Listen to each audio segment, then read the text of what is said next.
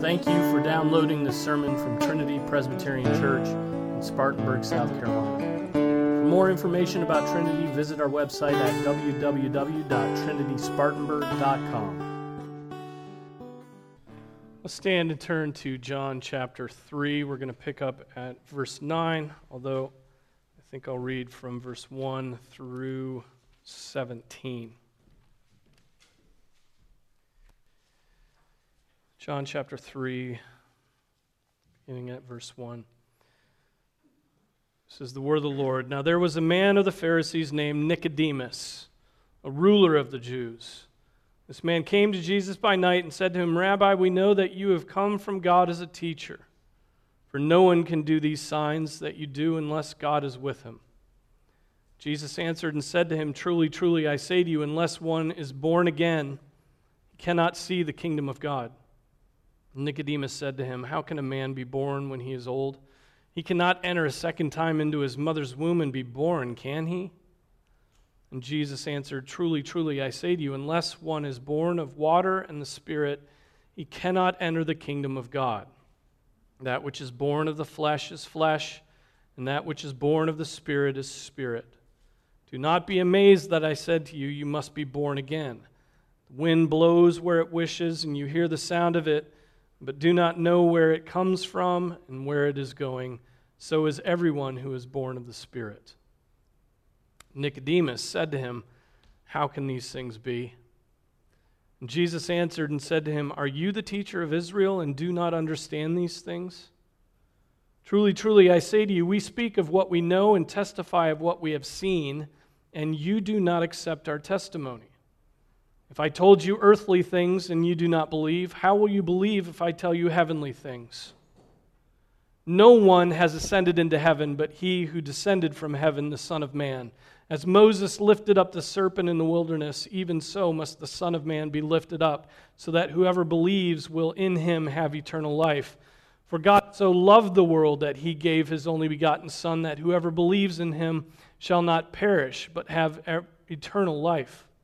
For God did not send the Son into the world to judge the world, but that the world might be saved through him. This is the word of the Lord. Let's pray. Father, we pray that you would bless us as we return to your word. Father, nourish us, strengthen us, build us up. May all of our thoughts and meditations be pleasing and acceptable in your sight, O Lord, our rock and our redeemer. We pray in Jesus' name. Amen. Be seated.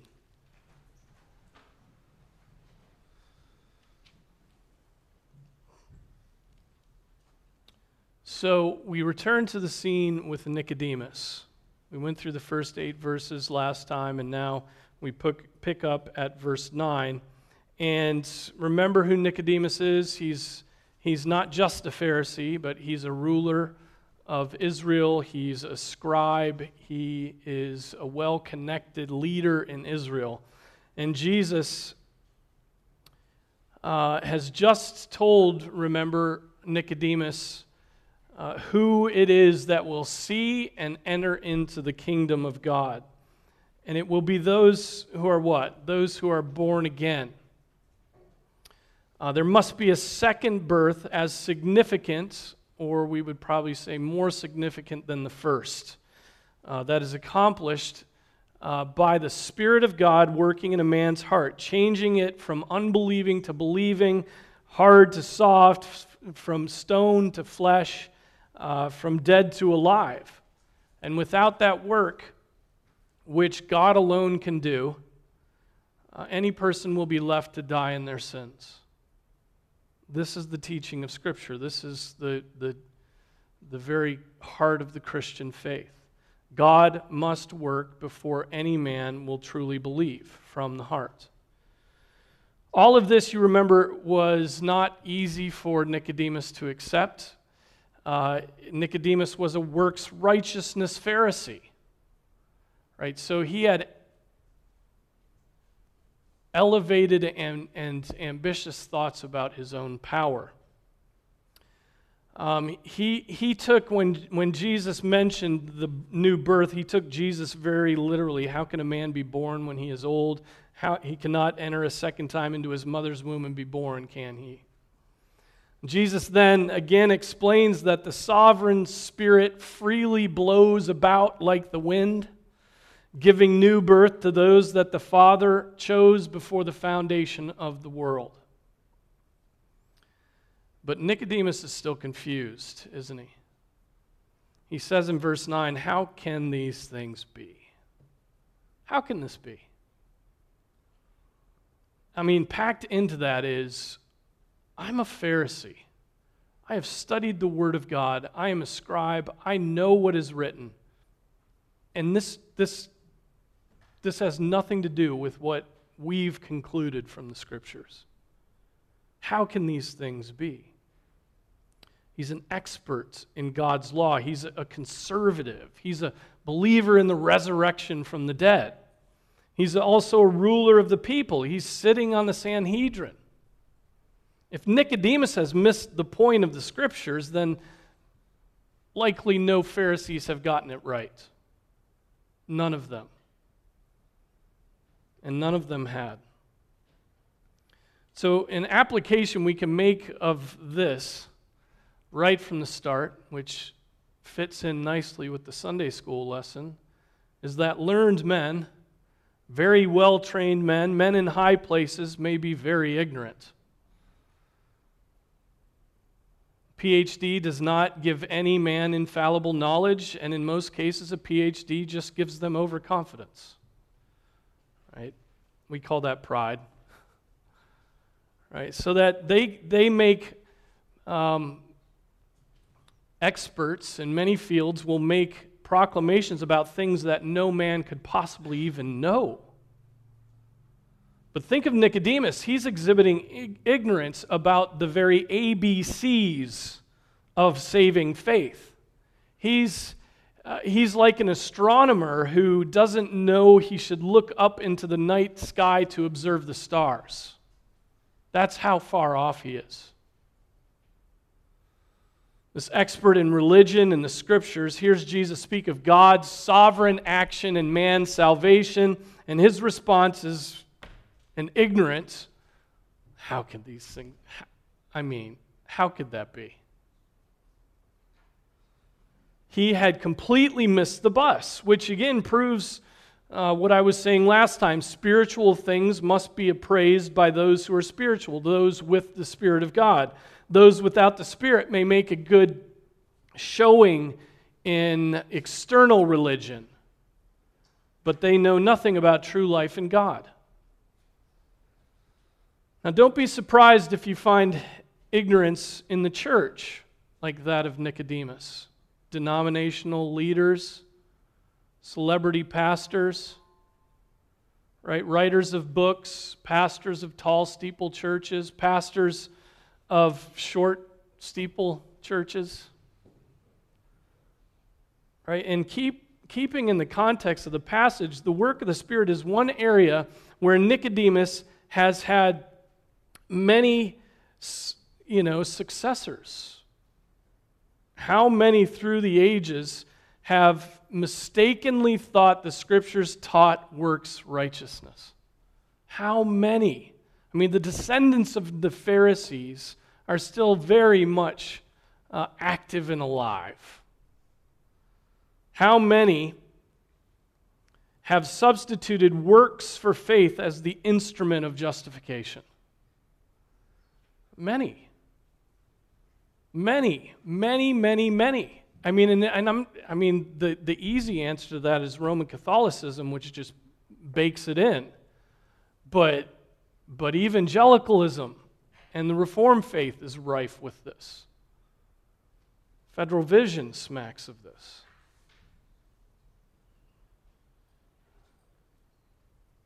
Many have gone that route because the natural man does not accept the things of the Spirit of God, for they are foolishness to him. Yet,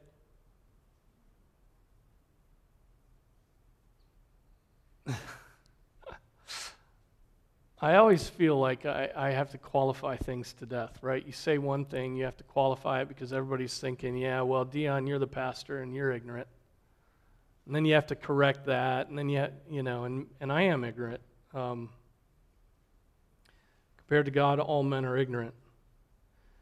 But don't be proud and take away from what I'm saying that you can't trust anyone in positions of authority because they may be ignorant. Right? Uh, and education does not furnish a man with the Holy Spirit. That's true. But there are men in the church who have the Holy Spirit who have been educated. Right? There are also men who have the Holy Spirit who possess access to the very wisdom of God who have no education whatsoever. And that's true wisdom. Uh, look, and so look to those who demonstrate their faith by their love for God's word, by their service to the body of Christ, by the fruitfulness of the things that they, they do, by their selflessness. Look for the fruit of the Spirit. Now, to Nicodemus's, how can these things be? Jesus says, Are you the teacher of Israel and do not understand these things? Ouch. That's a stinging rebuke. I mean, Nicodemus ought to have known these things about the Spirit's work. First, because he was a student of Scripture, and second, because he was a teacher of, of that Scripture to Israel. If the teachers miss the whole point of the Scripture, how can the students of those teachers hope to make any progress? And on the flip side of the coin, if the teacher is knowledgeable of Scripture, the student ought to take it in, to believe it, and take action upon it. Well, should Nicodemus have known about the Spirit's work, having only the Old Testament? Should he have known about the Spirit's work? I mean, is Jesus expecting too much of Nicodemus here? Should he have known about the Spirit's work? Well, of, of course he should have known about the Spirit's work right? Is it there in the Old Testament? Ezekiel 26 or 36, 26 to 27, which I read last week, right? I will give you a new heart and put a new spirit within you, and I will remove the heart of stone from your flesh and give you a heart of flesh, and I will put my spirit within you and cause you to walk in my statutes, and you will be careful to observe my ordinances. Right there is the Spirit revealed, the Spirit as, as new birther, right? Right there in Ezekiel. But of course, the Pharisees were caught up in all the peripheries and the exceptions and the, the laws that they built around the laws and the oral traditions of their fathers. And they were ignorant of the scriptures. But they should have known this. It's all there in Ezekiel 36. We could go to uh, many, many other places, but Nicodemus should have known these things. The Lord your God will circumcise your heart and the heart of your descendants to love the Lord your God with all your heart and with all your soul. Deuteronomy 30, verse 6. We could talk about the circumcision of the heart as that work of the Spirit making new and, and giving new birth. And so Jesus is telling Nicodemus that he has missed the very, the very simple heart of Scripture. And amazingly, he has overlooked the very heart of the work of God with mankind, the very heart of what God does with, with men. And Jesus then goes on, he says this Truly, truly, I say to you, we speak of what we know, and we testify of what we have seen, and you do not accept our testimony. That you there is plural, so he's going beyond just Nicodemus. I think he's incorporating Israel, and at least the Pharisees. And notice also that he uses the plural we. Truly, truly, I say to you, we speak of what we know and what we have seen. Some say he means himself and John the Baptist others himself in the Old Testament prophets, others himself and all those born by the Spirit. Some say it's himself and the Father, others say he's using the royal we. Right? So he really just means uh, I.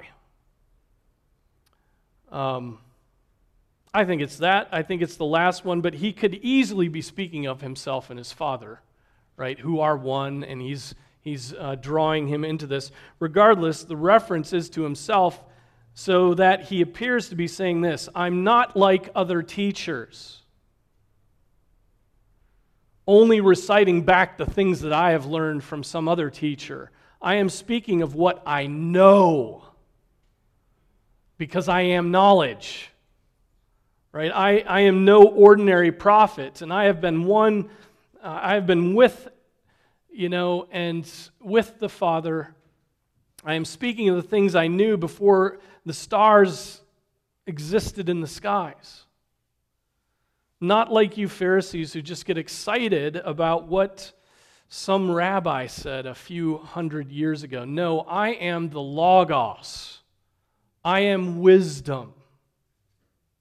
And so I speak of what I know and what I've seen.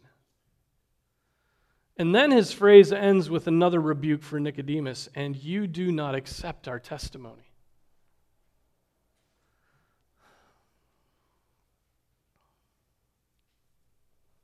Now, there's a remarkable sort of implication of what Jesus says here. He, he remarks that he is teaching and, uh, and people are rejecting his teaching. Jesus is teaching, the Logos is teaching. Um, God is teaching them directly through the mouth of this final prophet, right? This is God in the flesh, God teaching, and even still, what's happening? He's being rejected. He's being rejected. Calvin concludes that we ought not be surprised at unbelief if men would not receive Christ's testimony. It is no wonder if they will not receive ours. Right? If, if, if very God is speaking to them and they reject it, um, we ought to get ready to experience the same thing when we're sharing the gospel, when we're teaching that which is written in the Word. Uh, which, is, which is to say what Jesus has already been teaching about in this third chapter, right? That if the Spirit doesn't work, there's no possibility of salvation, not even if Jesus himself is the preacher and teacher and the deliverer of the Word. If the Spirit doesn't work, it's a no go.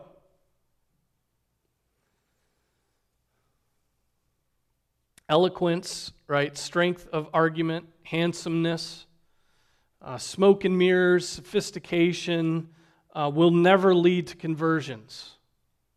None of that will lead to conversions, which is, which is why you and I should not be afraid to witness. We shouldn't be afraid to witness. Um, just share the word, just mumble through the word. That's all we need to do. Tell people something from God's word, and if the Spirit wills it, It'll penetrate their heart, and if not, it won't. Doesn't matter how well you say it, it doesn't matter how tall you are, it doesn't matter if you're male or female, right? It just doesn't matter. If the Spirit doesn't work, it won't penetrate the heart. Then Jesus says this If I told you earthly things and you do not believe, how will you believe if I tell you heavenly? Now, there's a lot of argument about what this means. What are the earthly things? What are the heavenly things? I think the easiest way to understand this is just to keep it in the context of the passage. Um, Jesus is saying something along these lines If I tell you about the basics, like regeneration by the Spirit, God's sovereignty and salvation, if I tell you the basics, God has to work or no man's going to be saved. If I tell you what I told you in the first part of John 3, how will you believe when I move on to something more difficult and more and, and more with more grandeur, right? Something bigger. So, in using earthly and heavenly, I don't think he means to say unspiritual and spiritual things.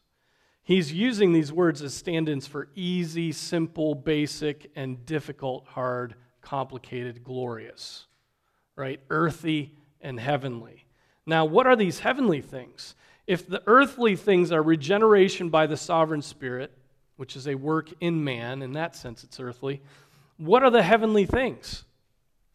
I think it's the things he goes on to talk about in the rest of the passage. And what he does is he assaults Nicodemus with these heavenly things.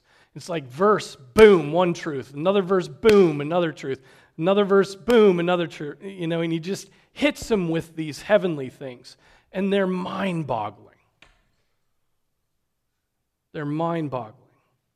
What does he bring up? Oh, his divinity as his eternal divinity as the Son of Man, his death as an atoning sacrifice on the cross, God's divine love for the world, the provision of salvation because of his divine love, faith in Jesus Christ as the only hope for eternal life, and man's responsibility if he should willfully reject Jesus Christ. I mean, okay, now we're getting down into some serious doctrine each of those verses, each of the verses, starting at um, verse 14, could be a month of sermons. Briefly, though, let me comment on verses 13 through 17. So, the first divine truth or heavenly truth no one has ascended into heaven but he who descended from heaven, the Son of Man. Jesus is saying nothing less than what John has already written about in his first chapter, right? Jesus is no mere man, he is the eternal God. He is not of this earth, but of heaven, where he has eternally dwelt with his Father. He's saying, I am God. I was with God, and I was God, and I am God now speaking to you. Nicodemus, uh, you thought regeneration was difficult. Think on that. God in the flesh before you. And remember that Jesus most often self designated with this, this name, Son of Man. And it is not, it's not to diminish him like he's a descendant of man or a little man. No, it's a reference to a prophecy in Daniel and points there to his eternal being and um, specifically his dominion over all things. So when he uses Son of Man, he's like claiming the whole universe for himself.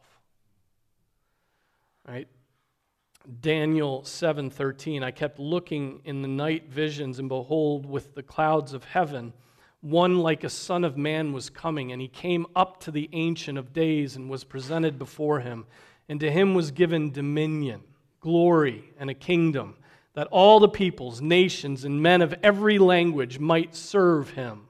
His dominion is an everlasting dominion which will not pass away, and his kingdom is one which will not be destroyed. So, talk about a heavenly thing. Right? Nicodemus can't get regeneration right, so Jesus slaps him with his eternal presence with the Ancient of Days and his authority over all peoples, tribes, tongues, and nations. So that's the first. And then he goes on to another heavenly thing, verses 14 and 15. As Moses lifted up the serpent in the wilderness, even so must the Son of Man be lifted up, so that whoever believes will in him have eternal life. This time, Jesus is telling Nicodemus that they should uh, have learned something from Moses' example. What did Moses do? Well, here's the passage that Jesus is referring to here in Numbers 21, picking up at verse 4. Then they set out from Mount Hor by the way of the Red Sea to go around the land of Edom, and the people became impatient because of the journey. And the people spoke against God and Moses. Why have you brought us up out of Egypt to die in the wilderness? For there is no food, no water. We loathe this miserable food. And the Lord did what? Sent fiery serpents among the people, and they bit the people, so that many people of Israel died. So the people came to Moses and said, We have sinned because we spoke against the Lord and you. Intercede with us that we, he may remove the serpents from us. And Moses interceded for the people. Then the Lord said to Moses, Make a fiery serpent and set it on a standard. And it shall come about that everyone who is bitten, when he looks at it, he will live. And Moses made a bronze serpent and set it on the stand. And it came about that if any serpent bit any man, when he looked at the bronze serpent, he lived. Just as the lifting up of that serpent in the wilderness led to the salvation of the people, at least physically, right? They were delivered from poisonous snakes. So now, looking to Jesus being lifted up on the cross will lead to the true salvation of God's people. Jesus is revealing to Nicodemus here this heavenly thing, which is nothing less than his own crucifixion. Nicodemus and the other Pharisees had a false conception of what the Messiah would be and do when he came. They probably expected a physical deliverance and a political triumph, right, over earthly enemies. That will come when Jesus returns. But before then, the work of the Messiah was to die to save his people. And to save them from what? From their sins. Jesus came, therefore, to suffer and to die, to offer himself a sacrifice. That is another heavenly lesson that Nicodemus had missed from the scriptures. The illustration Jesus uses to speak of his crucifixion is potent. Ryle, Ryle makes these points on, on the use of the, the image of the serpent.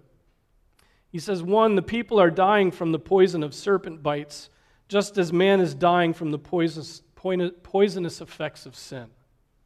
Right? There's an, a simple analogy. Two, as the serpent of brass was lifted up in the sight of all, so Christ was to be lifted up on the cross publicly in the sight of the whole nation at Passover. Three, as the serpent lifted up on the pole was an image of the very thing which was poisoning the Israelites, even so Christ had in himself no sin, and yet was made and crucified in the likeness of sinful flesh. He became sin, right? Poisonous snake, Jesus as the dregs of sin. Fourth, as the one way by which Israelites obtained relief from the brazen serpent was by looking at it. So, the one way to benefit from Jesus is to look to him by faith. Look to him. And so there was power in that, that brass serpent. We could think of that as an earthly truth. But there is forgiveness of sin by looking to Jesus Christ in faith, which is a heavenly truth that will enliven the hearts of men through all eternity. That will be what makes our hearts beat with joy through all eternity, saved from sins, as we look upon the wounds of Jesus Christ. Jesus, therefore, is, exalt- is, is assaulting again Nicodemus with the very core doctrines of his work. Note verse 15. It teaches this glorious truth. Because the Son of Man was lifted up on the cross Whoever believes will in him have eternal life. The command of Scripture is that you believe. Right? That you believe. That you believe what is written here is more true than, than the, the, the wood of the pew behind your back. The command of Scripture is that you believe. The reality is that only those who are given faith as a gift of God will believe. And then the next heavenly thing is verses 16 and 17. We could almost quote these verbatim, even if we haven't spent much of our times studying Scripture. Uh, remember back in the 70s and 80s when John 3:16 signs were held up behind the backstop of baseball ga- television broadcasts of baseball games. You saw those signs all the time. This verse has been used by evangelicals to call people to faith in Jesus Christ. Of course, the evangelicals have, have severed it from the first part of John 3 and the immediately following verses of John 3. And so they hold that it is not God who gives faith, but that it is the one thing man must do of his own volition. Right? Believe. That's your work to do, and then God will recompense you for that. They proclaim that man mustn't do works, but that he must only believe but what the Apostle John has taught us up to this point is that man can't believe unless God works. It is not by the will of the flesh, but by the will of God that anyone believes. So, though this clearly is a call to believe, that is what it is, let's not cut God out of the picture in how that happens.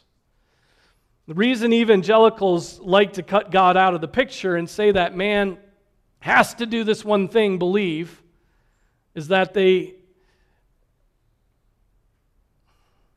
they think that love can't be forced. Love can't be forced. That love mustn't ever be coerced. Right? In a sense, that would be true if there was any good in man. Right? That the vestiges of good in man should rise up to God and love him of, of, uh, by their own volition. If there was any capacity to love prior to his new birth, that would make sense. But man is dead. Man cannot love God. Man is dead, cannot coax up enough uh, up his faith without God's interceding, without his intervention. Man is dead and is not interested in Jesus and these heavenly things. He may be interested in the externals of religion. He may look like he knows Jesus, but if he has not had the Spirit working in him, he does not know those things. There are many verses, such as this one, that give a general call to people to believe, right? It's just a general call. Believe in the Lord Jesus Christ. But there are equally as many verses that attribute faith to God. The preeminent example is Ephesians 2 8 and 9. For by grace you have been saved through faith. That makes it sound as if you did it, right? By grace you have been saved through faith. You did that, you get credit. Ah, not so fast. And that not of yourselves. It is the gift of God, the faith is the gift of God, not as a result of works, so that no one may boast. Do you see the two sides of the coin there? The first phrase seems to say that faith is the cause of our salvation, but then the next phrase takes that away by saying that faith has been given to us as a gift from God. So here's how we must understand it faith is the instrument that God uses in his sovereign, effectual calling. But that faith is not the achievement of the man by the use of his intellect, by the use of his talent, by the use of his innate goodness. There isn't any. Right? No, that faith has been given to him as a gift. And you don't pay for gifts, you don't earn gifts. Gifts aren't gifts if you pay for them. So, what's the point of that?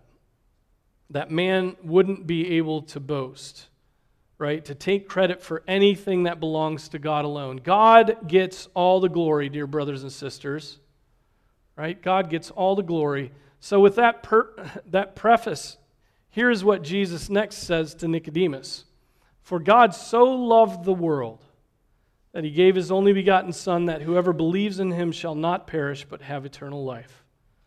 For God did not send the Son into the world to judge the world, but that the world might be saved through him. What is heavenly about that doctrine?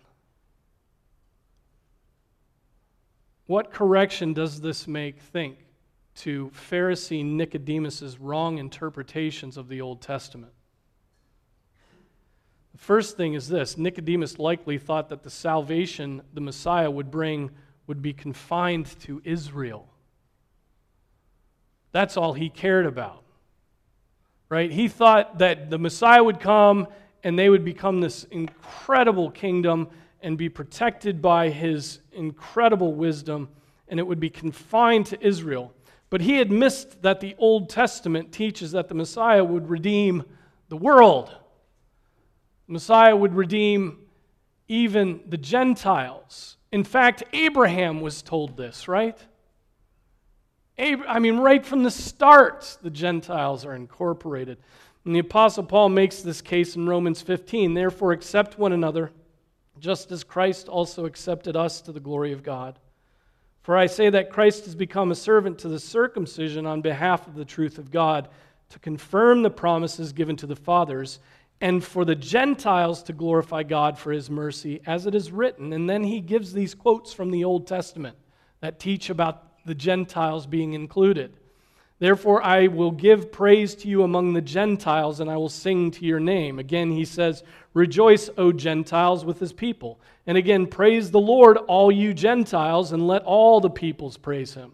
And again, Isaiah says, There shall come the root of Jesse, and he who rises to rule over the Gentiles, in him shall the Gentiles hope. All quotes that Nicodemus should have been familiar with. This is why Jesus in John 3:16 speaks of the world. That's why he speaks of the world. It is Jews and Gentiles. Not merely Jews, Jews, but the whole world, the world of the Gentiles will be brought near to God by Christ's work. God's redeeming love is not merely confined to the nation Israel, but his love goes out to all who are truly Israel, right? The church, which is made up of peoples from every tongue, tribe, and nation. And this truth undoubtedly would blow the mind of Nicodemus, who would have finally tuned his disdain, hatred, and disgust of the Gentiles. Now, stop and think for a moment, not as a Calvinist, not as a systematic theologian, not as an apologist. Here's the truth God loves mankind. God loves mankind. He does not, he, I mean, he does so even to the extent that he would send his son to die for miserable, God hating, sinful men. Calvin says Christ brought life because the Heavenly Father loves the human race and wishes that they should not perish. It is, therefore, God's character to be merciful. It is God's character to be gracious. Right? It is purely His love. It is purely His love. It, it, because He is love, that He provided His Son as the necessary sacrifice for a sinner. It is not because He is, is logical that He sent His Son. It's not because he's committed to some concept that serves as a law that obligates him to act in this manner. It is not because he is unconcerned about sin and devoid of anger and wrath. It's not because he pities mankind that he sent his son. It is his love. It is because he loves he is love. It is because He is love that, um, that He brought about His Son's conception by the Holy Spirit, that the Son was born, that He lived under the law, that He died. Because He is love, He made for His creatures a way of obtaining eternal life. Because He's love. Christ came into the world in consequence of the love of God. That's important. That is, that is hugely important. God's love is first and primary, right? And it's the cause of Christ's coming. We should not say that what Christ did is why God loves us. That's to get the cart before the horse. More properly, God loved us, and the result of that love is Christ's glorious, humiliating work for people who hated, hated God. Now, the Son came at the command of his Father, not as our text says, to condemn the world, but rather that the world might be saved through him. God is love, and because he is love, there exists eternal life for those who believe in Christ. Mankind stood condemned already and it was God's love that brought Christ's glorious salvation.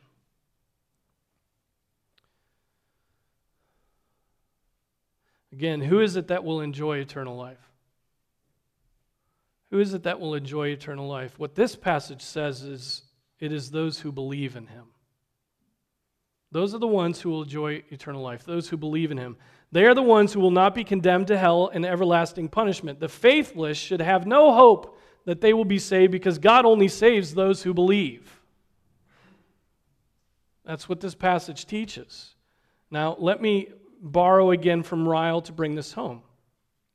Here's what Ryle says He says, God loves all the world, but God will save none in the world who refuse to believe in his only begotten Son. For any, for another thing, it shows us the great point to which every Christian should direct his attention. He must see to it that he believes on Christ. It is mere waste of time to be constantly asking ourselves whether God loves us. Now, try to pick up what he's, what he's putting down here. He's saying you have to be sure you believe. That's what you need to be concerned with. And then he's going to say, he's going to give a few examples of what that isn't. It is mere waste of time to be constantly asking ourselves whether God loves us. Does God love me? What is the love of God like? What, you know, um, to approach it as a, as a concept, right? And whether Christ died for us. And it argues gross ignorance of Scripture to trouble ourselves with such questions. The Bible never tells men to look at these questions, but simply commands them to believe. Salvation, it always teaches, does not turn on the point, did Christ die for me? but on the point, do I believe in Christ? If men do not have eternal life, it is never because God did not love them or because Christ was not given for them, but because they do not believe on Christ. Christ's death is sufficient to save every man right? Efficient for those that he will save, sufficient for all men. God has loved all mankind, right? How does God love all mankind? Well, the rain falls on the just and the unjust, right? He gave every man life and breath. Now, what Ryle said there, that's challenging to crunchy Calvinists who like to engineer God's love, right? Who like to, to make God submit to our principles and our laws. We like the theoretical questions. We shy away from anything that might smack of putting the cause of salvation in man's hands. But the fact of the matter is, is that this passage and many others call men to believe in Jesus Christ. Last week I told you that you cannot come to faith without the Spirit at work in you, giving new birth. And this week I tell you, you must put your faith in Jesus Christ. And those who do not have faith will not be saved.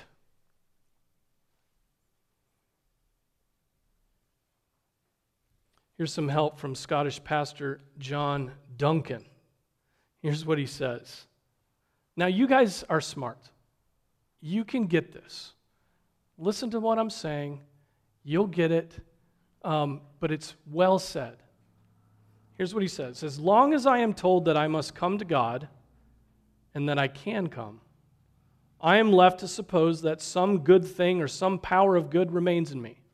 If I'm told to come and that you can come, you can do it. Well, then, then I, you know, I keep, I, there's must be some power in me.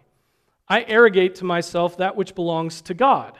The creature is exalted and God is robbed of his glory. If, on the other hand, I am told that I cannot come to God, but not also that I must come, right? So you can't come and um, don't even try.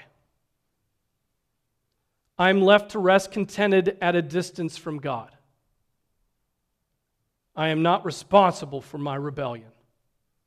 And God, Jehovah, is, is not my God. But, okay, so both of those are bad, right? You don't want to do either of those things. But if we preach that sinners cannot come and yet must come, then is the honor of God vindicated and the sinner is shut up. Man must be so shut up that he must come to Christ and yet know that he can't.